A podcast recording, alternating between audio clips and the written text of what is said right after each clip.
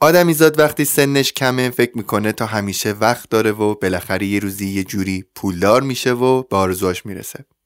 اما بعدها با دیدن همسن و سالهای موفق و ثروتمند اطراف خودش تلنگر می‌خوره و به فکر میره که چرا برای من علیرغم تمام تلاشهایی که کردم نشد که بشه. از دلایلی که باعث میشه ما به راحتی پولامون رو خرج کنیم از فرصت هامون درست استفاده نکنیم و سرمایه گذاری صحیح نداشته باشیم یکیش همینه که به اندازه کافی به مهارت های مالی خودمون توجهی نداشتیم. سواد مالی و هوش مالی از جمله نکات مهمی هستند که ما باید خیلی زودتر و شاید در دوران مدرسه به اونها میپرداختیم. از اوایل شروع این پادکست همیشه دلم می‌خواست تو یک فصل به این موضوعات بپردازیم تا شاید کمی نگرشمون و روش فکریمون رو ارتقا بدیم و اگر جای اشتباهاتی داریم اصلاح بشه. خوشحالم که بالاخره وقتش رسید و اگر کسی بهمون یاد نداد خودمون رفتیم سراغش. مهمان این فصل ما دکتر محمد حسین خسروی از دوستان خوب من و از افراد باسواد در این حوزه محسوب میشه. من هم که امیرعلی کوچیک شما معرف حضورتون هستم و شما هم که عزیزترین شنونده های دنیا و مهمان نهمین فصل از پادکست جافکری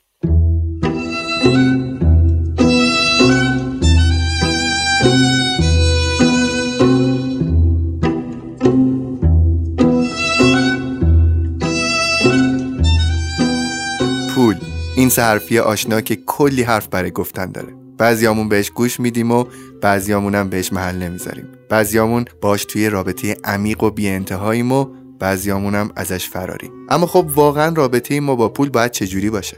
باورهامون نسبت به پول چیه و چی باید باشه؟ اصلا پول از کجا اومده و چطوری پاش رو حتی به نزدیکترین روابط اجتماعی و عاطفی ما باز کرده؟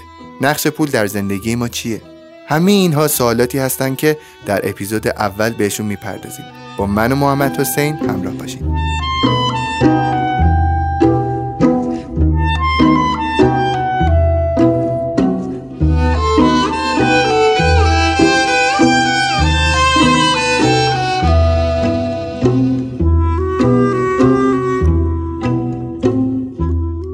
سلام محمد حسین خیلی خوش اومدی به جا فکری. سلام امیر علی عزیز منم سلام عرض می‌کنم خدمت شما و مخاطبان خوب جا فکری در خدمتتون هستم. قربونت برم. چقدر خوشحالم که اینجایی و چقدر خوشحالم که قرار راجع به چیزهایی برامون صحبت بکنی که خود من حداقل خیلی احتیاج دارم راجبشون بدونم و بشنوم. می‌خوای که یه معرفی کوچولویی از خودت داشته باشی و بعد بهمون بگی که قرار راجع به چه چیزهایی صحبت بکنیم؟ حتما. من محمد حسین هستم پزشک و پژوهشگر حوزه نوروساینس بالینی یا همون clinical neuroscience. حدود 10 ساله که تو پژوهش پزشکی فعال هستم و یه چیزی حول و حوش 50 تا مقاله ISI دارم و به خاطر علاقم به این مسئله و همچنین معلمی که دوست داشتم آموزش بدم به دوستان عزیزم که می‌خوان این راه پژوهش رو شروع بکنن. در حال حاضر توی مجموعه خودم که اسمش آرکا هست فعالیت دارم که توی اون به دانشجویان فارغ التحصیلان و حتی اساتید علوم پزشکی آموزش روش تحقیق مقاله نویسی و موارد مربوط به پژوهش رو میدیم. از طرفی هم خب یکی از علاقه اصلیم کسب و کاره و تو این زمینه هم سری تحصیلات داشتم. دو تا دوره MBA رو گذروندم. یکیش MBA مرتبط با سلامت یا HMBA و یکی MBA مرتبط با صنایع دارویی یا pharma MBA که به بحث کسب و کار تو این دو تا صنعت می‌پردازه و این علاقه به کسب و کار و پژوهش های neuroscience رو با هم ادغام کردم و مجموعه‌ای متولد شد به اسم بروکا بروکا آکادمی که توی اون ما داریم به neurobusiness می‌پردازیم. neurobusiness چیه؟ neurobusiness تلفیق علم neuroscience با علم کسب و کار و اقتصاد هستش. در واقع راهکارهایی که neuroscience و علم اعصاب برای تشخیص و بهینه کردن نحوه تصمیم گیری های اقتصادی افراد ارائه می‌کنه بهش میگن neurobusiness چقدر جالب چقدر جالب. بهم بگو که توی این اپیزود و کلا توی این فصل قراره با هم راجع به چه چیزهایی صحبت بکنیم. توی این اپیزود قراره که در رابطه با سواد مالی، هوش مالی و مدیریت مالی زندگی هامون یه ذره بیشتر صحبت بکنیم که چطوری پول هامون رو مدیریت بکنیم مثلا چطوری پول در بیاریم مثلا باید پول در بیاریم یا نه. و به اینا می‌خوام بپردازیم. چقدر خوب بریم بشنویم صحبت های تو رو. توی اپیزود اول دوست داریم که در رابطه با داستان پول صحبت کنیم. منزلت پول جایگاه پول توی زندگی ما آدما کجاست و اصلا کجا باید باشه. در واقع می‌خوایم از حکایت پول صحبت بکنیم. پیدایش پول در واقع برمیگرده به قبل از تاریخ مکتوب اصطلاحا. یعنی قبل از اون زمانی که تاریخ نوشته بشه پول وجود داشته. و خب خیلی چیزهایی که ما امروزه در رابطه با پول می‌دونیم برمیگرده به داستانها روایتها دستنوشته ها و استنتاج ها و نتیجه گیری منطقی که ما راجع به داستان پول داریم. بنابراین چیزی که میگیم شاید خیلی قطعی نباشه ولی چیزی هستش که به ما رسیده. توی گذشته که تمدن و شهرنشینی و یکجانشینی شروع شد افراد دیگه کم کم مجبور شدن که داد و ستد کنن. مجبور شدن که کالاهاشون رو با هم مبادله بکنن. همه محصولات کشاورزی توی یک سرزمین رشد نمی‌کرد و افراد برای اینکه بتونن از این محصولات کشاورزی بهره مند بشن مجبور بودن که اینها رو با همدیگه جابجا بکنن. کم کم نیاز به یک وجه رایج و مشترک برای مبادله احساس شد و افراد احساس کردن که سوای از این کالاهایی که می‌تونن با همدیگه مبادله بکنن باید یه وجه رایجی هم وجود داشته باشه. چون دیگه ارزش گذاری کالاها مشکل شد. یه مدتی تجار با استفاده از نمک مبادله کالا انجام می‌دادن. یعنی نمک پرداخت می‌کردن برنج میخریدن. نمک پرداخت می‌کردن و مثلا گندم می‌گرفتن. و این نمکه یه جورایی وجه رایج اون روزها شده بود. یه وقتایی هم صدف حتی.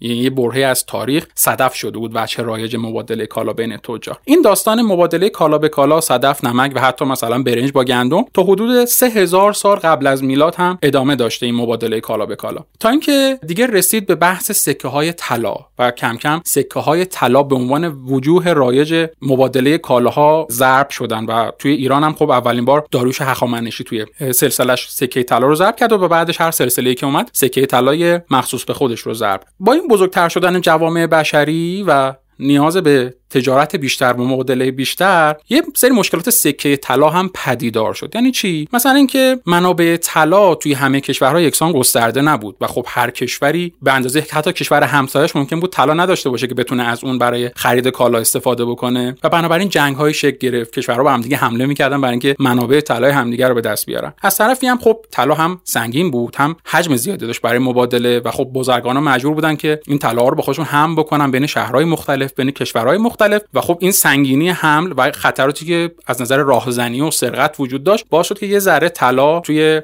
مبادلات کالا با کالا رنگ خودش رو از دست بده و ارزش خودش رو مقداری از دست بده. توی تمدن بین النهرین اومدن یه ابتکاری به خرج دادن. اومدن حواله درست کردن. حواله چی بود؟ شما تو کشور مبدا یا تو شهر مبدا می‌رفتی پیش یه معتمدی و مثلا هزار سکه طلا بهش می‌دادی. این آقای معتمد هم یه دستخطی به عنوان حواله برای شما صادر می‌کرد که ایشون هزار تا سکه طلا به من داده. بعد شما می‌رفتی تو شهر مقصد پیش یه معتمد دیگه ای که با این معتمد اولیه در ارتباط بود حواله رو نشون می‌دادی دستخط و امضا رو نشون می‌دادی و هزار سکه طلا تو تحویل می‌گرفتی و می‌رفتی خرجش می‌کردی. تجارت تو انجام می‌دادی. در واقع یه جوری اعتبارها با همدیگه مبادله می‌شد به جای اینکه اون سکه طلا با اون همه وزن بخواد از این شهر به اون شهر کشیده بشه. کم کم این حواله ها رو دیگه افراد می‌رفتن به جایی که بدن به معتمد توی مقصد و مثلا سکه طلا بگیرن با همون حواله تجارت می‌کردن. و مثلا یه حواله هزار طلایی هزار سکه طلایی پرداخت می‌کرد و مثلا یه جنس 500 سکه طلایی می‌خرید و 500 تا سکه هم مابقیش رو دریافت می‌کرد یعنی به جایی که دیگه بین معتمدین جابجا بشه این حواله حالا بین خود مردم داشت دیگه جابجا می‌شد. اینجا دولت ها گفتن مثل همیشه که دولت ها سعی می‌کنن که حالا اون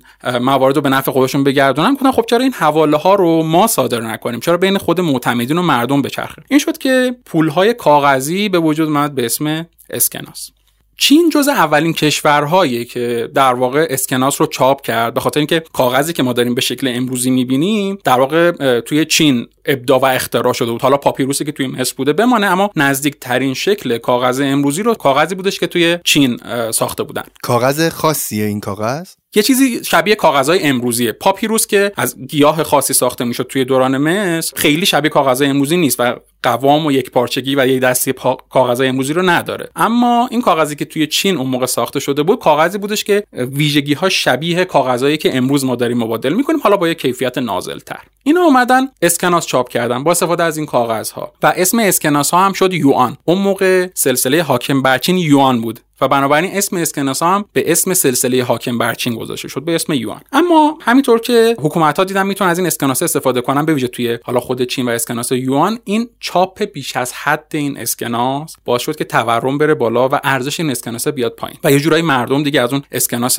یوان روی برگردون شدن. تا اینکه داستان رسید به قرن 17 میلادی. توی قرن 17 میلادی کشورهایی مثل سوئد و انگلیس اومدن یه ابتکار جدید به خرج دادن. میومدن طلا و ذخیره های طلا و سکه های مردم رو می‌گرفتن و در قبالش بهشون اسکناس می‌دادن. در واقع اون طلا و مسکوکاتی که مردم می‌دادن به بانک های کشورهایی مثل سوئد و انگلیس می‌شد پشتوانه پولی که در اختیار داشتن. و این شد که ارزش این اسکناس ها و این حواله های چاپی بسیار بالاتر رفت و توی مبادلات روزمره مردم استفاده می‌شد. کم کم که گذشت دیگه پول های کاغذی که خیلی هم به زمانی که ما الان داریم زندگی می‌کنیم دور نیست جاشون رو دادن به پول های الکترونیکی. اولین بار سال 1946 اولین کارت بانکی ساخته شد و تا سال 1967 دیگه عمومی شد با اولین خودپردازی که توی لندن افتتاح شد. و از 1983 دیگه پول الکترونیک به صورت ارزش ذخیره شده وجود داره. تو کارت من و شما هست و می‌تونیم با اون ارزش ذخیره شده خریدان رو انجام بدیم. خیلی وقتا ما دیگه اسکناس چاپی نمی‌بینیم. جالبه که من یک سال فکر می‌کنم اسکناس های 5000 تومانی و 10000 تومانی جدید اومده و پریروزا که از دست همکارم گرفتم تعجب کردم نمیشناختم. فکر می‌کردم 50000 تومانیه گفتم ببین چقدر ارتباط ما با اسکناس کم شده و رفتیم به سمت پول الکترونیک که من با وجودی که یک سال گذشته هنوز اسکناس 5000 تومانی و 10000 تومانی رو نمی‌شناسم. توی ایرانم توی دهه 70 دیگه تقریبا بانک ها اومدن شروع کردن به ساده کردن کارت های debit و در واقع کارت هایی که ما ارزش الکترونیک داشتن و پول الکترونیک توشون ذخیره بود. می‌رفتیم خرید می‌کردیم از عابر بانک ها پول می‌گرفتیم و الی آخر. دیگه این روزا هم که خیلی بحثش داغه از سال حول و حوش 2009 با انتشار بیت کوین که بر بستر بلاک چین هست دیگه داستان جدیدی به اسم رمز ارزها اومد وسط. و دیگه حتی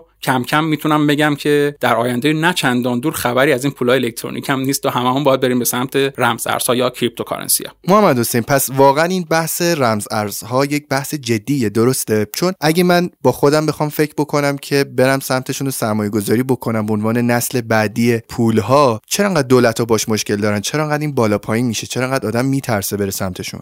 ببین قضیه همین روی گردوندن مردم از حواله ها رو یادته؟ چاپ بیش از حد پول توسط چین. و اینکه دولت ها گفتن چرا حواله ها بین معتمدها جابجا بشه. خودمون بیایم داستان دستمون بگیریم. قضیه هم همینه که توی cryptocurrency ها و با توجه به اینکه روی بستر بلاک چین هستن خیلی متمرکز نیستن و خیلی دستیابی بهشون آسون نیست. یعنی نهادهای نظارتی بانک های مرکزی دولت ها خیلی نمی‌تونن نظارت داشته باشن روی مبادلاتش ذخایرش نگهداریش. و خب همین باعث شده که یک سری نگرانی های اقتصادی برای دولت ها ایجاد بشه و خیلی بهش اقبال نشون ندن. البته به نظر میاد که ناگزیر به همین سمت خواهد رفت. این نکته البته توجهش خیلی لازمه که همه اینها قرار داده. همین پول 5000 تومانی 10000 تومانی 50000 تومانی که بین من و شما رد و بدل میشه و شما باهاش یک کالا و یک ارزشی رو به من میفروشی هم قرار داده. یک روزی ممکنه همین اسکناسه مثل همین اتفاقی که برای پولای کاغذی افتاد ارزشش رو از دست بده. پول الکترونیک داره ارزشش رو از دست میده و هیچ بعید نیست در آینده نزدیک یا حالا نسبتا دور اتفاق بیفته cryptocurrency ها هم ارزششون رو از دست بدن. بنابراین مبادلات همواره بین انسان ها قراردادی بوده و ممکن یه زمانی این قراردادها دیگه ارزش خودشون رو نداشته باشن. شواهد میگه که دنیا داره میره به سمت رمز ارزها با ایجاد مسائلی مثل متاورس که این روزا خیلی فراگیر شده و با وجود شرکت ها و کمپانی هایی که دارن برای تبادلاتشون ارز دیجیتال قبول می‌کنن حتی سوپرمارکت هایی که شما می‌تونی کارت بکشی و از حسابت مثلا بیت کوین کم بکنه برای خرید یک مثلا نوشیدنی. بنابراین این قرارداد به نظر میاد که روز به روز داره تقویت میشه و ما ناگزیریم که به این سمت حرکت بکنیم. اومدی راجع به حکایت پول صحبت کردی راجع به تاریخچه پول. می‌خواست این حکایت رو بگی از صفر ماجرا تا همین قضیه رمز ارزها تا به کجا برسیم می‌خواستیم در رابطه با جایگاه پول توی زندگی خودمون صحبت بکنیم. اصلا ببینیم پول چقدر مهمه چه جایگاهی داره و چه جایگاهی باید داشته باشه. همه ما با یه سری تفکرات و عقاید توی خانواده‌هامون بزرگ شدیم با یه سری رسم و رسوم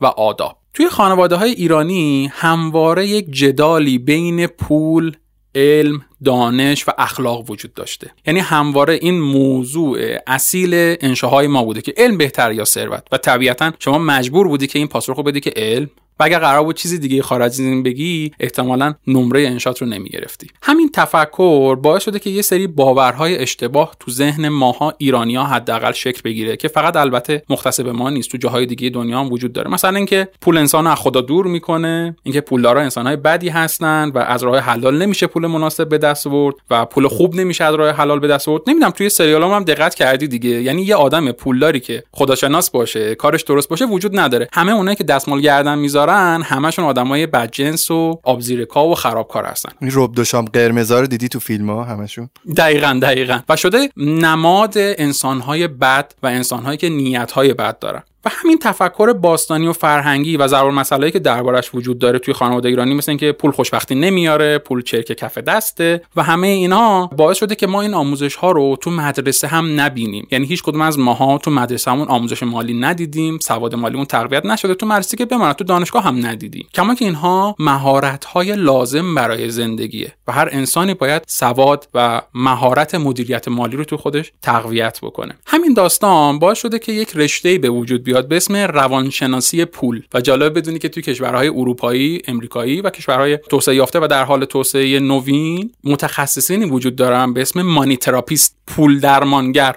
که کارش اینه بیاد رابطه بین انسانها با پول رو بررسی بکنه. ببینه انسانها با پول چطوری ارتباط برقرار می‌کنن این ارتباط ذاتا چطوریه و چطوری باید باشه. در واقع مثل هر رابطه دیگه که ما در طول زندگیمون داریم رابطه با پدر مادر رابطه با دوست رابطه با همسر پول هم یک جایگاهی داره که ما انسان ها باش یک رابطه برقرار می‌کنیم و مثل هر رابطه دیگه که نیاز به تراپیست داره رابطه انسان با پول هم نیاز به تراپیست داره نیاز به درمانگر داره و باید تعدیل بشه. یه سری موارد توی رابطه با پول وجود داره مثل عشق به پول مثل وسواس به پول مثل نفرت از پول مثل حسادت به پول و پولدارا مثل تکیه کردن بیش از حد به پول مثل اعتیاد به پول حتی مثل بیمیلی به پول. همه اینها پاتولوژی یا بیماری هایی هست که ما در رابطه با پول ممکنه بهش دچار بشیم و money therapist ها پول درمانگرها هم میان از نظر علمی این رو بررسی می‌کنن. هم, هم میان به انسان میگن که آقا رابطه شما با این جزء از زندگی که جزء اتفاقا مهمی هم هست چطوری باید باشه. انسان یه موجود اجتماعیه و این موجود اجتماعی نیاز به روابط اجتماعی داره و پول یکی از لوازم این روابط اجتماعیه و بر تمام جوانب روابط انسانی اجتماعی ما تاثیر گذاره معمولا دوستی ما با دوستانی هست که همرده درآمدی ما هستن. حالا یا یه ذره بالاتر یه ذره پایینتر. پس چرا معمولا برای من اینجوری نیست؟ من همیشه همه دوستام ثروتمند بودن. یعنی اصلا نه که خودم انتخاب بکنم و پیش اومده اینطوری شده که اطرافیانم معمولا آدم های ثروتمندی هستن و من با اینکه حسادت نمی کنم و این داستان ها ولی باز هم همیشه با خودم میگم چرا من این شکلی کار نمی کنم که این شکلی ثروتمند بشم؟ ببین روابط ما در سطوح مختلفی توی اجتماع اتفاق میفته یه بار این روابط تو مدرسه است یه بار توی دانشگاهه یه بار بیرون سر کاره یه بارم روابط خانوادگیه. هر کدوم از این روابط سطح مخصوص به خودشونو دارن. توی مدرسه ممکنه بچه ها با سطوح مالی مختلف قرار بگیرن. و شما طبیعتا دوستانی از سطوح مالی مختلف خواهید داشت. توی دانشگاه از فرهنگ ها رسوم آداب و البته سطوح مالی مختلف قرار می‌گیرن. و اونجا هم شما ممکنه دوستانی از سطوح مالی مختلف خواهید داشت. داستان که جلوتر میره قضیه که به رفت آمدهای خانوادگی به همکاری های بین دوستی و همکاری های جدیدتر که می‌رسه اون وقت این صحبتی که من گفتم حالا خودشون نشون میده. یعنی ممکنه شما نتونی داد و ستد مالی با دوستان ثروتمندت داشته باشی. ولی می‌تونی رفت آمد باشون داشته باشی. می‌تونی ببینی ازشون چیز یاد بگیری. ولی داد و ستد مالی مبادله و تجارت رو ممکنه با افراد همرده خودت انجام بدی. طبیعتا شاید احساس کرده باشی اون نوع ارتباطی که با دوستان هم لول و هم سطح اقتصادی خودت داری مقداری البته این مقدار ممکنه بعضی موقع معنادار باشه. با دوستانیت که در لول بالاتری از سطح اجتماعی قرار دارن متفاوته. البته مسلما مثال های نقضم براش وجود داره اما این استثناها خیلی کمترن. اینکه یه خانواده ای یه افرادی از دهک های پایینی جامعه و دهک های پایینی اقتصادی با افرادی از دهک های بالاتر اقتصادی رفت آمد و مبادله داشته باشن. بنابراین این پول نه تنها در زندگی خودمون بلکه در زندگی بچه ها و نسل های آینده ما هم تاثیر می‌ذاره. و حالا تفکر و ذهنیتی که ما نسبت به پول داریم و نوع تربیت مالی که برای بچه هامون داریم آینده مالی اونها رو شکل میده. و نگرش نسل آینده رو به پول با تربیت خودمون داریم مثل یک کوزگری که گل کوزه رو در واقع شکل میده شکل میدیم. همونطور که خانواده ما توی شکگیری ذهنیت و ایده های ما نسبت به پول نقش داشتن ما هم برای نسل بعدمون بچه هامون و نوه هامون همین نقش رو خواهیم داشت. یه چیزی در این تفکره بهت بگم. این تفکر انقدر توی استخون ما رسوخ کرده که آقا پول چیز بدیه؟ انتظار نداریم که از افرادی که حالا مثلا تحصیلات آکادمیک دارن این موارد رو بشنویم که ممکن الان بعضی مخاطبان شما بگن مگه شما پزشک نیستی؟ پزشک چرا ربطی داره به پول اصلا؟ چیکار داری با پول و مسائل مالی؟ من فکر می‌کنم ما نگرشمون نسبت به پول در که منفیه وگرنه نسبت به پول خودمون آدمای منفی نیستیم. یعنی کی از پول بدش میاد؟ منتها احساس می‌کنم به خاطر اینکه ما خیلی دیدیم آدم ها از طرق درستی به پول نرسیدن ذهنیتمون نسبت به پول درآوردن و به آدم هایی که ثروتمندن بد شده. دقیقا همین و انتظار نداریم افرادی که مثلا لول اجتماعی خاصی دارن تحصیلات آکادمیک دارن در تو پول صحبت بکنن بعد پیش خودمون میگه ای این چقدر پولکیه مثلا که داره اینطوری صحبت می‌کنه. ولی در واقع داستان اینه که همونطور که گفتم پول جزء مهمی از زندگی ماست و البته ما از دانشگاه که محیط آکادمیک تری نداریم که الان دانشگاه ها دارن به سمت های نسل سوم میرن. یعنی دانشگاه ها فهمیدن که فقط آموزش و پژوهش مهم نیست. ما باید کارهای فناورانه و کار آفرینانه بکنیم. باید دانشگاه رو به ثروت به وصل بکنیم. باید علم رو به ثروت وصل بکنیم. بنابراین دیگه صحبتی مثل علم بهتر است یا ثروت اصلا وجود نداره. علم داره منجر میشه به ثروت تو دنیای امروزی. همونطور که شما انقدر شرکت های علمی پولدار موفق سراسر دنیا رو داره می‌بینی. کاری که ایلان ماسک داره می‌کنه مگه چیزی غیر از علمه؟ حالا بیام یه خورده بیشتر در رابطه با نقش در زندگی صحبت بکنیم و این رو از ابعاد مختلف بررسی بکنیم همون money therapist ها یا روانشناس های پول اومدن بررسی علمی انجام دادن تحقیقات انجام دادن با پرسشنامه های استاندارد و روش های علمی تایید شده. و آمدن بررسی کردن که پول چه نقشی در زندگی ما داره؟ یکی اینکه فهمیدن پول بسیار رابطه معناداری با احساس قدرت ما در جامعه داره. همه ما انسان ها نمی‌تونیم انکار بکنیم که به دنبال power position یا جایگاه قدرت هستیم. و افراد کمی هستن که دنبال این power position نباشن. ما حتی سر چهارراه هم وقتی پشت چراغ قرمز وای میستیم حواسمون هست به این ورانور ببینیم آیا ماشینی که ما سواریم از ماشینهای اطراف چطوریه بهتره یا نه. سر همون چهارراه هم دنبال برتری هستی طبیعتا. البته خب افرادی هستن که دنبال این power position نیستن ولی خب تعدادشون کمه مثل هر چیز دیگه که استثنا توش وجود داره. پس یکی شد احساس قدرت و پول به ما احساس قدرت میده. دیگه چیه؟ اعتبار یا credit ه؟ شما وقتی پول داشته باشی می‌تونن با خیال راحت با شما مبادله انجام بدن تجارت بکنن. می‌دونن که وقتی شما چک می‌نویسی حتما چکت پاس میشه و با اعتبارت می‌تونی تراکنش های مالی بزرگتری انجام بدی. آزادی انتخاب داری با پول. دیگه مجبور نیستی چیزایی که دوست نداری رو به خاطر اینکه قیمتشون یه ذره پایینتر انتخاب بکنی. بلکه هر چی که دوست داشته باشی می‌تونی بخری. بدون توجه به قیمتش. با این پوله می‌تونی دیگران رو شاد بکنی. می‌تونی دل یه عالم آدمی که تو این وضعیت اقتصادی وضعیت نابسامانی دارن رو شاد بکنی. می‌تونی بهشون کمک برسونی غذا براشون تهیه کنی حتی به نیازهای روحی بهترشون برسونی. مثلا بفرستیشون مسافرت. خود پول دیدن که باعث اعتماد به نفس بالاتر میشه. باعث پذیرفتن بیمهاباتر مسئولیت های مختلف میشه که همون مسئولیت ها ممکنه باز دوباره به رشد شما کمک بکنن. و دیگه این که از همه مهمتر به نظر من این که با پول شما می‌تونین کارهای مورد علاقتون رو انجام بدین. خیلی وقتا ما برای اینکه مجبوریم کار بکنیم برای اینکه درآمد داشته باشیم یه سری از کارهای مورد علاقمون رو باید کات بکنیم. باید از کار مورد علاقمون رو قیدش رو بزنیم. برای اینکه تو اون زمان لازمه که درآمد کسب بکنیم. اینها مسائلی بود که توی مطالعات علمی ثابت شده و تاثیر پول رو بیش از پیش داره تو زندگی ما نشون میده. اما یه بخشش هم برمیگرده به مسئله کسب و کار. نگرش شما نسبت به پول خیلی ارتباط مستقیمی با موفقیت توی کارت داره توی کسب و کارت داره. حالا می‌خوای کارمند باش یا کسی باش که کسب و کار شخصی خودش رو داره شغلش آزاده. نگرش شما به پوله که باعث میشه شما به فکر پیشرفت باشی به فکر درآمد بیشتر باشی یا اینکه نه به هم چیزی که هست راضی باشی. کسی که نگرشش اینه که پولی که من الان دارم کافیه و کفاف زندگیمو میده و اون چیزهایی که فکر می‌کنم ضروری هست رو باش دارم انجام میدم طبیعتا پیشرفتی هم توی کسب و کارش نخواهد کرد. به فکر درآمد بیشتر رو اندازه کسب و کارهای دیگه نخواهد. بازم صحبت از ایلان ماسک می‌کنیم. شرکت بزرگی مثل تسلا که تو زمینه های مختلف فعال ماشین های هوشمند حتی جدیدا اومدن تو زمینه کارگزاری الکترودهای مغزی توی مغز میمون ها دارن کار می‌کنن برای کنترل حرکات میمون ها و حرکات شگفت انگیزی مثل این باز هم راضی نمیشه و میره سراغ یه چیزی مثل اسپیس ایکس که حالا بتونه توی فضا هم حضور داشته باشه. بتونه فضانوردا رو بفرسته فضا و از اون مهمتر داره به فکر ساخت شهر فضایی توی مریخ می‌رسه.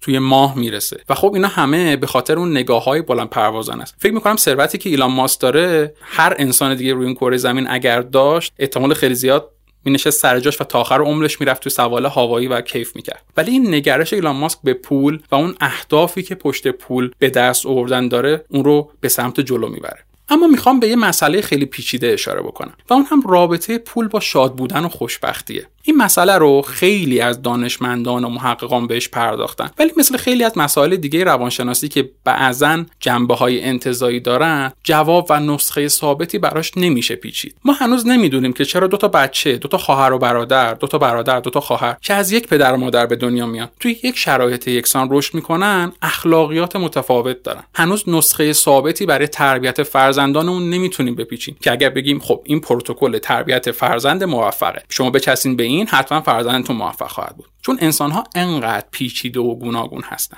بنابراین این پیدا کردن رابطه پول با شادی و خوشبختی هم یه چیزی تو همین مایه هاست. بسیار پیچیده و تو در توه.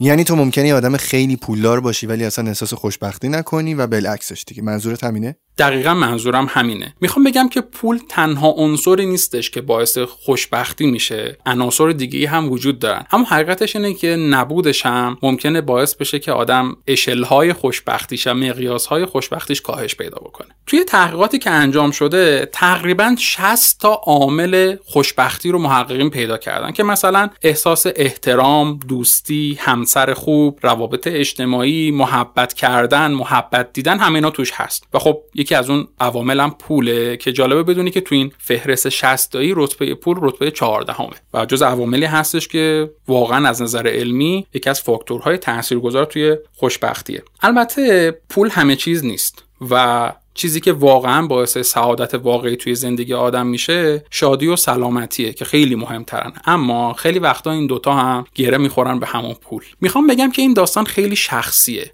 خیلی شخصی شده است. اینطوری بگم بهتره. و برای هر فرد با فرد دیگه متفاوته. برای من با خواهرم متفاوته. برای پدر مادرم با من متفاوته. ممکنه که مثلا من از یک مسافرت درجه یک توی گرونترین هتل مثلا یه کشور خاص خوشحال بشم که همون مسافرت درجه یک مثلا خواهر منو خوشحال نکنه. ممکنه من از سوار شدن توی یک ماشین مدل بالا با فلان صندلی با فلان option ها لذت ببرم که همون لذت رو پدر من نبره. اصلا براش تعریف نشده باشه که پدر من توی همین ماشین ایرانی خوش ساخت خودش راحت تره ممکنه برای یکی خوشبختی این باشه که نگرانی از هزینه های درمان مادرش نداشته باشه و بتونه انقدر پول داشته باشه که مادرش رو توی بهترین مراکز درمانی درمان بکنه در صورتی که ماهایی که تو خانواده همون شاید مریض نداشته باشیم اصلا همچین چیزی برامون تعریف نشده باشه. بنابراین این معیار ارتباط پول با خوشبختی بسیار بسیار متنوع و گوناگون و شخصی شده است. افراد مختلف افراد معروف و غیر معروف تعریف ها و روایت های مختلفی از پول دارن. و از ارتباط خوشبختی و شادی با پول. مثلا چارلز دیکنز که خیلی دیگه معروفه میگه درآمد سالانه 20 پوند و خرج کردن سالانه 19 پوند برابر است با خوشبختی. یعنی اگر درآمد شما از خرج کردن پیشی بگیره و بتونی یه پوند مثلا نگهداری خوشبختی. البته روی این خیلی صحبت داریم ما در ادامه بهش می‌پردازیم. و از طرفی میگه که درآمد سالانه 20 پوند و خرج سالانه 26 پوند برابر است با بیچارگی. یعنی شما اگه نتونی این بالانس رو توی زندگی خودت ایجاد بکنی مثلا اون پول 20 پوندی نمی‌تونه برات خوشبختی بیاره. در صورتی که تو حالت قبلی همون پول 20 پوندی برات خوشبختی می آورد محمد حسین من کلا تو این فصل خیلی دغدغه من بودم در مورد اینکه اون ذهنیتمون اون سواد مالیمون رو ببریم بالا. من خودم احساس می‌کنم تو این موضع ضعیف عمل کردم تو زندگیم. دلم می‌خواد یکم بیشتر در مورد این ذهنیت ما و اطرافیانمون راجع به پول صحبت بکنیم. به نکته خیلی خوبی اشاره کردی. اگر بخوام در تو سواد مالی صحبت بکنیم قبلش حتما باید ذهنیتمون رو راجع به پول اصلاح بکنیم. همون ذهنیتی که میگه پول خیلی به درد نمی‌خوره پول چرک کف دسته پول مشکل آفرینه انسانهای خوب پولدار نمیشن پول از راه حلال به دست نمیاد و همه اینها. خب اون چیزی که تا آنجا فهمیدیم اینه که پول اتفاقا خیلی هم به درد می‌خوره و یکی از نیازهای اساسی زندگی انسان هست. البته تنها عامل خوشبختی نیست ولی زمین چینی خیلی خوبی می‌تونه بکنه برای خوشبختی. یادمه که دکتر هولاکویی بود فکر کنم که می‌گفت پول داشتن لزوما خوشبختی نمیاره. اما نداشتنش حقیقتا بدبختی میاره. ما باید تفکر و ذهنیتمون رو راجع به پول اصلاح کنیم و از نظر روانشناسی پول این داستان باید تقریبا برای تمامی انسانها اتفاق بیفته و این لازمش آموزشه. آموزش هایی که توی مدرسه توی دانشگاه و توی جوامع دیگه از طریق کار خوبی مثل پادکست ها می‌تونه اتفاق بیفته. چون انسان ها با یک خطای شناختی مواجه هستن به اسم کانفرمیشن بایاس یا خطای تایید سوگیری تایید. یعنی چی؟ من ذهنیتم نسبت به هر چیزی شکل بگیره همش دنبال سندهای مثبت برای تایید اون ذهنیتم. اگه ذهنیتم این باشه که پول خوب نیست همش دنبال سندهای تاییدی میگن آها ببین آره راست میگن آها پول خوب نیست. مثلا فلانی انقدر پولدار بود آخرش مرد. خب بابا طبیعیه دیگه. همه فوت می‌کنن همه میمیرن. ببین فلانی پولدار بود خورد زمین. ورشکست شد مریض شد. همه چی رو ارتباط میدیم به بدی پول. همش دنبال سندهای مثبتیم برای اینکه این تفکرمون نسبت به این تاییدیه بگیریم براش. پس در لول اول در سطح اول ما باید تفکر و ذهنیتمون رو راجع به پول اصلاح بکنیم. زیگ زیگلار نویسنده معروف امریکایی و تو حوزه کسب و کار و فروش به ویژه خب حرفی برای گفتن داره. میگه که پول مهمترین مسئله زندگی نیست اما ما همونقدر که به اکسیژن نیاز داریم به پول داشتن هم نیاز داریم. چند تا باور غلط رو میگم. مثلا اینکه فکر می‌کنیم برای پول درآوردن حتما باید سرمایه خیلی زیادی داشته باشیم. یا اینو میگیم که پولدار پولدارتر میشه فقیر فقیرتر. ببین با این گزاره من کاملا موافقم که هرچی شما پول بیشتری در میاری اگر هوشمندانه عمل بکنی اون پول بیشتر باعث میشه شما سرمایه بیشتری به دست بیاری. مثلا چند روز پیش با یکی از دوستان صحبت می‌کردیم و در واقع همین سرمایه گذاری تو حوزه ارزهای دیجیتال می‌گفت ببین مثلا من با هزار دلار وارد شدم ریسکی که می‌تونم بکنم روی هزار دلار 10 دلاره و اگر ریسکم بشینه 10 دلار سود می‌کنم اگه ضرر کنم 10 دلار ضرر می‌کنم. ولی کسی که مثلا با 100 هزار دلار میاد جلو می‌تونه رو هزار دلارش ریسک کنه که اگر ریسکش بگیره هزار دلار سود کرده و اگر ریسکش نگیره فقط هزار دلار از دست داده. بنابراین این مسئله کاملا اثبات شده است. اما این دلیل نمیشه که بگیم فقط پولدارها می‌تونن پولدارتر بشون و کسی که حالا سطح درآمدیش پایینه یا اصطلاحا فقیره نمی‌تونه به درآمد مالی خوب و ثروت برسه. یا اینکه مثلا میگیم اگه من تلاش بکنم برای پول درآوردن تعادل زندگی من به هم می‌خوره. همش باید تلاش بکنم برای پول درآوردن همش توی جلسه همش توی کار. در صورتی که شما خیلی راحت با همون سواد مالی که گفتیم با همون هوش مدیریت مالی که گفتیم می‌تونی بالانس بین کار و درآوردن ثروت و پول برقرار بکنیم. میگیم که اقتصادمون داغونه و نمی‌ذاره که ما موفق بشیم. کاملا قبول. ولی آیا تو همین شرایط اقتصادی افرادی نبودن که به موفقیت های خیلی خوبی دست پیدا کردن؟ تو همین شرایط بعد از کرونا خیلی از کسب و کارها تعطیل شدن. ولی خیلی از کسب و کارها اومدن مدل های بیزینسی و اقتصادشون رو عوض کردن و اتفاقا پولدارتر از دوران قبل از کرونا شدن. مثلا میگیم که برای پولدار شدن باید ریسک های بزرگ بکنیم. در صورتی که خیلی این اتفاق اتفاق صحیحی نیست. خیلی این باور باور صحیحی نیست. همیشه ما نیاز به ریسک های بزرگ نداریم. حتی با اقدامات کوچیک با خطر کردن های کوچیک و حتی بعضی مواقع بدون خطر کردن می‌تونیم جهش های بزرگ اقتصادی و مالی برای خودمون ایجاد بکنیم. و یکی از تفکرات دیگه و باورهای دیگه اینه که میگن آره بیشتر آدم پولدار آدمای خسیسی این ناخون خشکه پول از دستش نمیچکه. خب برای همینه که پولدار شده. یا مثلا میگیم این دنیا حساب کتاب نداره. فقط باید مراقب باشیم کلاه خودمون رو سفت بچسبیم که باد نبره و تمرکز بکنیم روی شرایط فعلیمون. اگر بخوام اقدام بکنیم تلاشی بکنیم ریسکی بکنیم ممکنه به خطر بیفتیم محمد حسین من اعتقادم اینه که تا نباشد چیزکی مردم نگویند چیزها یعنی ما همه این تفکراتمون و باورهامون یک منشأی داره دیگه. چی شده که اینها شده منشأ فکری ما؟ باز دوباره این برمیگرده به یکی از سوگیری های شناختی ما به اسم generalization یا تعمیم دادن. ما همواره دوست داریم قوانین کوچک رو به کل زندگیمون تعمیم بدیم. میریم کسب و کاری رو شروع می‌کنیم. شکست می‌خوریم میگیم خیلی خوب تموم شد. من دیگه دست به هر کسب و کاری بزنم شکست می‌خورم. یه اتفاق بد میفته با یه آدم بد مواجه میشیم. میریم توی بانکی با اون بد برخورد می‌کنم. میگیم خب دیگه تمام بانکی ها اینطوریان یعنی همش دوست داریم تعمیم بدیم. این ویژگی ها و این باورها ممکنه در اشخاص ثروتمند خاصی دیده شده باشه. ممکنه این باورها و این مسائلی که گفتم مستاقهایی هم داشته باشه. اما واقعیتش اینه که انقدر جامعیت و عمومی نیست انقدر جامعیت نداره و انقدر عمومی نیست. یعنی انقدر قابل تعمین نیست که بگیم همه موارد همینه. ببین محمد حسین ولی من خودمم هم در تجربه همکاری با آدمای ثروتمند این تجربه رو داشتم. دیدم که وقتی آدما ثروتشون کمتره راحتتر باهات معامله می‌کنن تا آدما وقتی که ثروتمندن. یعنی انگار که خودمم به این نتیجه رسیدم که از ثروتمندها اصطلاحا سختتر میشه پول کشید. ببین درسته ولی اینها هم میگم بازم یه جامعه آماریه که تو باهاش مواجه شدی. ممکن من تجربه تو رو نداشته باشم. توی همه پژوهش های علمی همینه. حالا یه گریزی بزنیم به اون قسمت پژوهشی. ما همیشه جامعه آماری مناسب برام مهمه نه مستاق های تکی. ببین قدیم می‌گفتن که توی همین دوران کرونا و وقتی واکسن ها اومد می‌گفتن که واکسن آسترازنکا مثلا باعث ایجاد لخته میشه. و خیلی همه از این آرزه ترسیده بودن. کم کم که این حجم نمونه زیاد شد 100 هزار نفر نفر 200 هزار نفر یک میلیون نفر دو میلیون نفر فهمیدن که این ریسک لخته مثلا 70 مورد در یک میلیون نفره. یعنی هرچی جامعه آماری گسترده شد فهمیدیم که ریسک این اتفاق خیلی کمه اتفاقا. حالا اینجا منم همینو می‌خوام بگم. تجربیات شخصی ما البته که خیلی ارزشمنده ولی نمیشه بر مبنای اونها حکم صادر کرد یا قضاوت کرد. ممکنه بله اون دوستانی که شما باهاشون مراوده داشتی می‌خواستی باهاشون کار بکنی همین مصداق رو داشتن.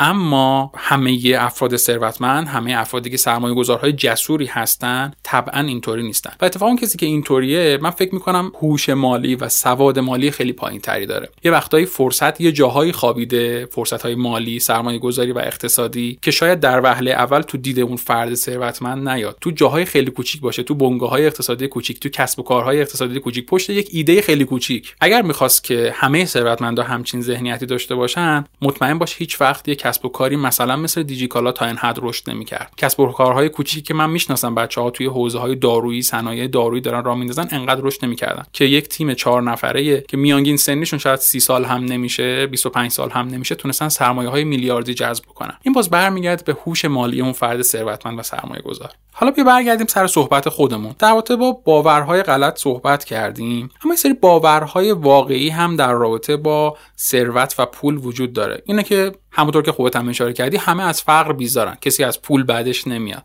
ما یه چیزی داریم به اسم تورم. تورمی که نه تنها توی کشور ما بلکه توی کشورهای دیگه حتی قولهای اقتصادی هم وجود داره. اما خب واقعا میزانش توی کشور ما با بقیه با اختلاف معناداری بیشتره. ما ستونیم دیگه توی تورم دقیقا می‌تونم بگم. آره امیرعلی درست میگی. ولی داستان اینه که 5000 تومانی که الان ما داریم فردا دیگه ارزشش 5000 تومن نیست. این برای ما میشه فردا برای کشور دیگه ممکنه بشه یه هفته ممکنه بشه یک ماه ممکنه بشه 6 ماه. و تورم یه چیز واقعی یک باور واقعی نسبت به پول. که اگر شما ایده ای نداشته باشی برای کاهش تاثیرش توی زندگی مالی ممکنه بعدا به مشکل بخوری با مشکل مواجه بشیم باور دیگه که امیرعلی ما باید داشته باشیم اینه که ماها هممون لیاقت پولدار شدن رو داریم. لیاقت به دست آوردن پول و زندگی آسوده ای که پول بهش کمک کرده رو داریم. نباید فکر کنیم که من برای پولدار شدن ساخته نشدم من برای به دست آوردن پول آفریدن نشدم و همه اینا اینا جزء باورهای مثبت و واقعیه که باید راجع به پول تقویت بشه و اگر نیست باید ایجاد بشه. یه سری توصیه دارم برای دوستان. یه نکته قبلش بگم امیرعلی. این چیزایی که من دارم تعریف می‌کنم به این معنا نیست که من کاملا توی زندگی مالی خودم دارم موفق عمل می‌کنم کاملا مسلطم به شرایط مالی خودم و خیلی زندگی ثروتمندانه دارم. داستان اینه که این مسائلی که من دارم برای بچه ها و برای تو تعریف می‌کنم مسائلی هستن که نیاز به دو دو تا چهار تا داره و نیاز به درگیر کردن بخش منطق و قسمت خداگاه ذهن ما داره. ولی حقیقتش اینه که ماها وقتی میریم دنبال خرید با پول سر و کار داریم علایق و خواسته هامون سر کار داریم دیگه بخش منطقی مغزمون ما رو همراهی نمی‌کنه. اونجاست که ذهن ناخداگاه ما تصمیم گیره و خیلی از تصمیمات رو اون می‌گیره و این این آموخته هایی که از پادکست از کتاب از هر جای دیگه خوندیم خیلی اونجا شاید پاشو وسط نذاره زورش به قسمت ناخداگاه مغز ما نرسه. برای اینکه اینا موثرتر باشه ما باید اینا رو تمرین بکنیم تکرار بکنیم توی زندگی مالیمون حتی توی اشل های کوچیک حتی توی مقیاس های کوچیکتر. حتما لازم نیستش که شما یه کسب و کار خیلی بزرگ داشته باشی و اینها رو توش پیاده بکنی توی درآمد کارمندی توی زندگی روزمره هم می‌تونی این قوانین رو تمرین بکنی. یعنی می‌خوای بگی که وقتی ما داریم میریم این چیزی رو بخریم با ناخودآگاهمون میریم و با اون امیال و آرزوهای شخصی خودمون میریم. دیگه نگاه نمی‌کنیم ببینیم ما چه پلن مالی داریم قرار با این پول تو آینده چه سرمایه گذاری داشته باشیم و چیزهای دیگه. درسته؟ دقیقا. می‌خوام بگم که این آموزه ها اون وقت میشه یه تلنگر میشه یه سقلمه. ما توی مبحث اقتصاد رفتاری که حالا من تو این زمینه مطالعه دارم و کار می‌کنم و به دنبالش توی نورو business داریم میگیم که افراد تصمیم گیری های اقتصادیشون رو با بخش ناخودآگاهشون با ضمیر ناخودآگاهشون اتخاذ می‌کنن. تصمیم گیری ها با بخش ناخودآگاه مغزشون می‌گیرن. بنابراین همه اینا که دو, دو تا چهار تایی و نیاز به منطق و یادگیری داره اونجا ممکنه خیلی زورش نرسه. ولی ما میایم با یه سری کارها با یه سری تلنگرها با یه سری سقلمه ها به افراد کمک می‌کنیم که تو حوزه اقتصاد رفتاری و neurobusiness که بتونن تصمیم های اقتصادی بهتری بگیرن. و این آموزه ها یکی از اون سقلمه هاست این صحبتت منو یاد یه پستی تو اینستاگرام انداخت چند وقت پیش. من یادم فکر کنم 4 5 ماه پیش بود دایم برای من یه پستی تو اینستاگرام فوروارد کرد که خیلی جالب بود نوشته بود تو هزار دلار به یک آدمی بده به یه آدم دیگه هم بده. یه آدمی ممکنه بره با اون هزار دلار سریع آیفون بخره بیاد. یه آدمی میگه که من این پولو فعلا دست نمی‌زنم و سال بعد با ده هزار دلار برمیگرده. این همون چیزی که من فکر می‌کنم تو الان اشاره کرد. یعنی بعضی از ما سعی می‌کنیم که با تکیه به اون سواد مالی و اون هوش مالی و این داستان ها پوله رو بیشتر کنیم. بعضی از ما با ناخودآگاهه داره پولاش همه رو به باد میده. من خودم که الان دومی هم بیشتر. و واقعا رو خودم کار بکنم. مثلا علت این که دعوتت کردم و گفتم تو برامون صحبت بکنی و راجع به این موضوع هم صحبت بکنی همینه. چون احساس می‌کنم ما بیشتر داریم آدم های پولدار رو می‌بینیم تا سبک و روش زندگیشونو می‌دونی من یه بار خیلی تعجب کردم. یه آدم خیلی ثروتمندی که یکی از دوستان صمیمی منم هست دیدم داره سر مثلا پول یه بیمه ماشین صحبت می‌کنه. با یک نفری داره چونه می‌زنه. مثلا برای 80 هزار تومن. بعد من تعجب کردم. گفتم ببین تو ثروتت از زمین و آسمون میره بالا. چرا برای 80 هزار تومن گفت نه همجوری کوچولو کوچولو جمع میشه. یا یادم یه بار با یکی از دوستان دیگه خیلی ثروتمندم توی یه هایپر استاری بودیم و اینا داشتیم خرید می‌کردیم. برگشتنی چند بار داشت فاکتورش رو چک می‌کرد و میگفتش که من احساس می‌کنم این عددها با خروجی که من پرداخت کردم نمی‌خونه. در صورتی که واقعا شاید بحث 300 400 هزار تومان بود سال 96 7 اینا. و دیدم که ببین اگه من باشم خودم حساب کتاب نمی‌کنم ولی اینا دارن حساب کتاب می‌کنن. یعنی با وجود اینکه انقدر ثروتمند شدن ولی هنوز براشون این قضیه مهمه. یه بار یکی از دوستای ثروتمند دیگه که داشت در مورد این قضايا با هم صحبت می‌کرد میگفتش که ببین مهم عدده نیست مهم الگو فکریه. یعنی الگو فکری اون آدمه که چه تو اشل کوچیک چه تو اشل بزرگ داره کار می‌کنه و اتفاقا همین فرموله که باعث شده اون آدم دقت بیشتری داشته باشه رو دخل و خرجش و در نهایت این آدم ثروتمند امروز بشه.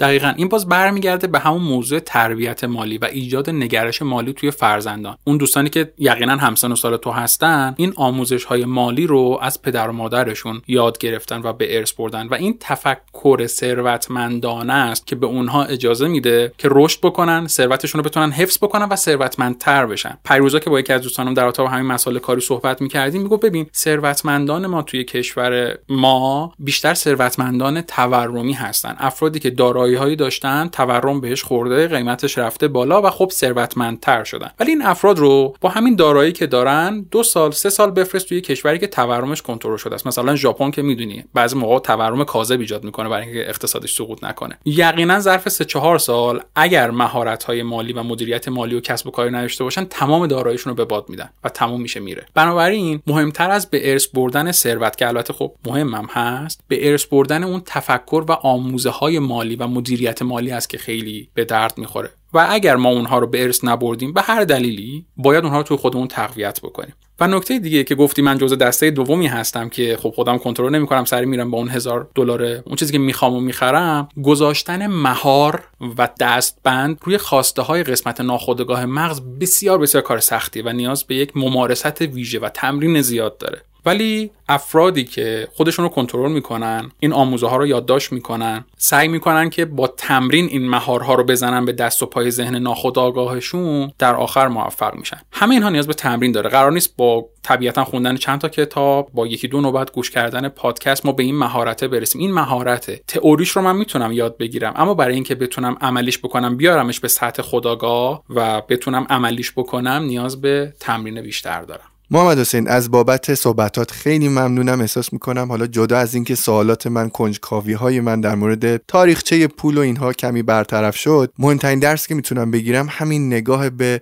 خرج کردن خداگاه و ناخداگاه بود. من همیشه خرج می‌کردم ولی هیچ وقت فکر نمی‌کردم که این ضروری بودنی که این هی بهم تذکر میدن میگن امیرعلی این الان ضروریه داری می‌خرین منظورشون چیه؟ فکر می‌کنم حالا جواب سوالشون رو فهمیدم وقتی که میگن ضروریه یا نه انگار که دارم بهت اشاره می‌کنن که این خداگاه یا ناخداگاهته که داره تصمیم می‌گیره که این خرید انجام بدی. نمی‌دونم چقدر برای کسی که دارن جا فکر گوش می‌کنن تلنگر بود ولی برای خود من خیلی تلنگر بود. یه موقعی اتفاقای خیلی ساده حرفای خیلی ساده می‌تونه نگرش تو رو به یک سری چیزهای کلیت و تغییر بده. از بابتش ممنونم. بهم بگو که توی اپیزود بعدی می‌خوایم راجع به چه چیزایی صحبت بکنیم. قرار در رابطه با دخل و خرج صحبت بکنیم. اینکه درآمد چیه؟ قرار ذره سواد مالیمون رو حقیقتش بالاتر ببریم با هم دیگه. در رابطه با اصطلاحات مختلفی درآمد، بدهی، سرمایه گذاری، دارایی صحبت بکنیم و به یک موضوع خیلی مهم بپردازیم که آیا واقعا ما باید درآمد و دخلمون رو زیاد بکنیم یا خرجمون رو بیاریم پایین؟ اصلا راهکار چیه؟ چقدرم خوب چقدرم خوب. و در ادامه صحبتامون چی؟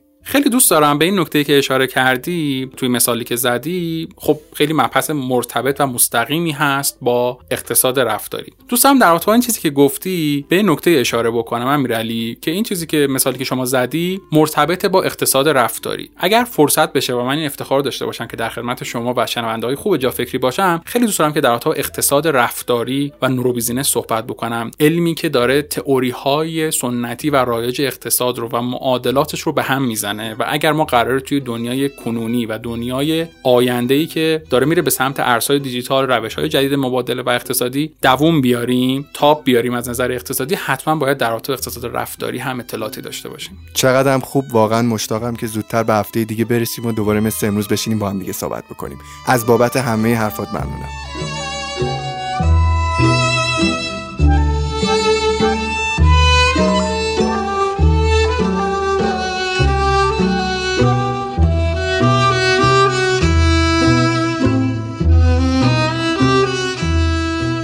شنونده های عزیز جافکری. فراموش نکنید که جافکری رو تو شبکه های اجتماعی دنبالش کنید اینستاگرام، یوتیوب، تلگرام و توییتر. نمی‌تونین تصور کنین که چقدر برای هر کدومش برنامه داریم و چقدر استقبال شما از جافکری تو شبکه های دیگه به ما برای ادامه انگیزه میده. حسابی انرژی های خوب بفرستیم برامون که تازه اولین اپیزود فصله. تا اپیزود بعدی مواظب خودتون و فکراتون باشین. خداحافظ.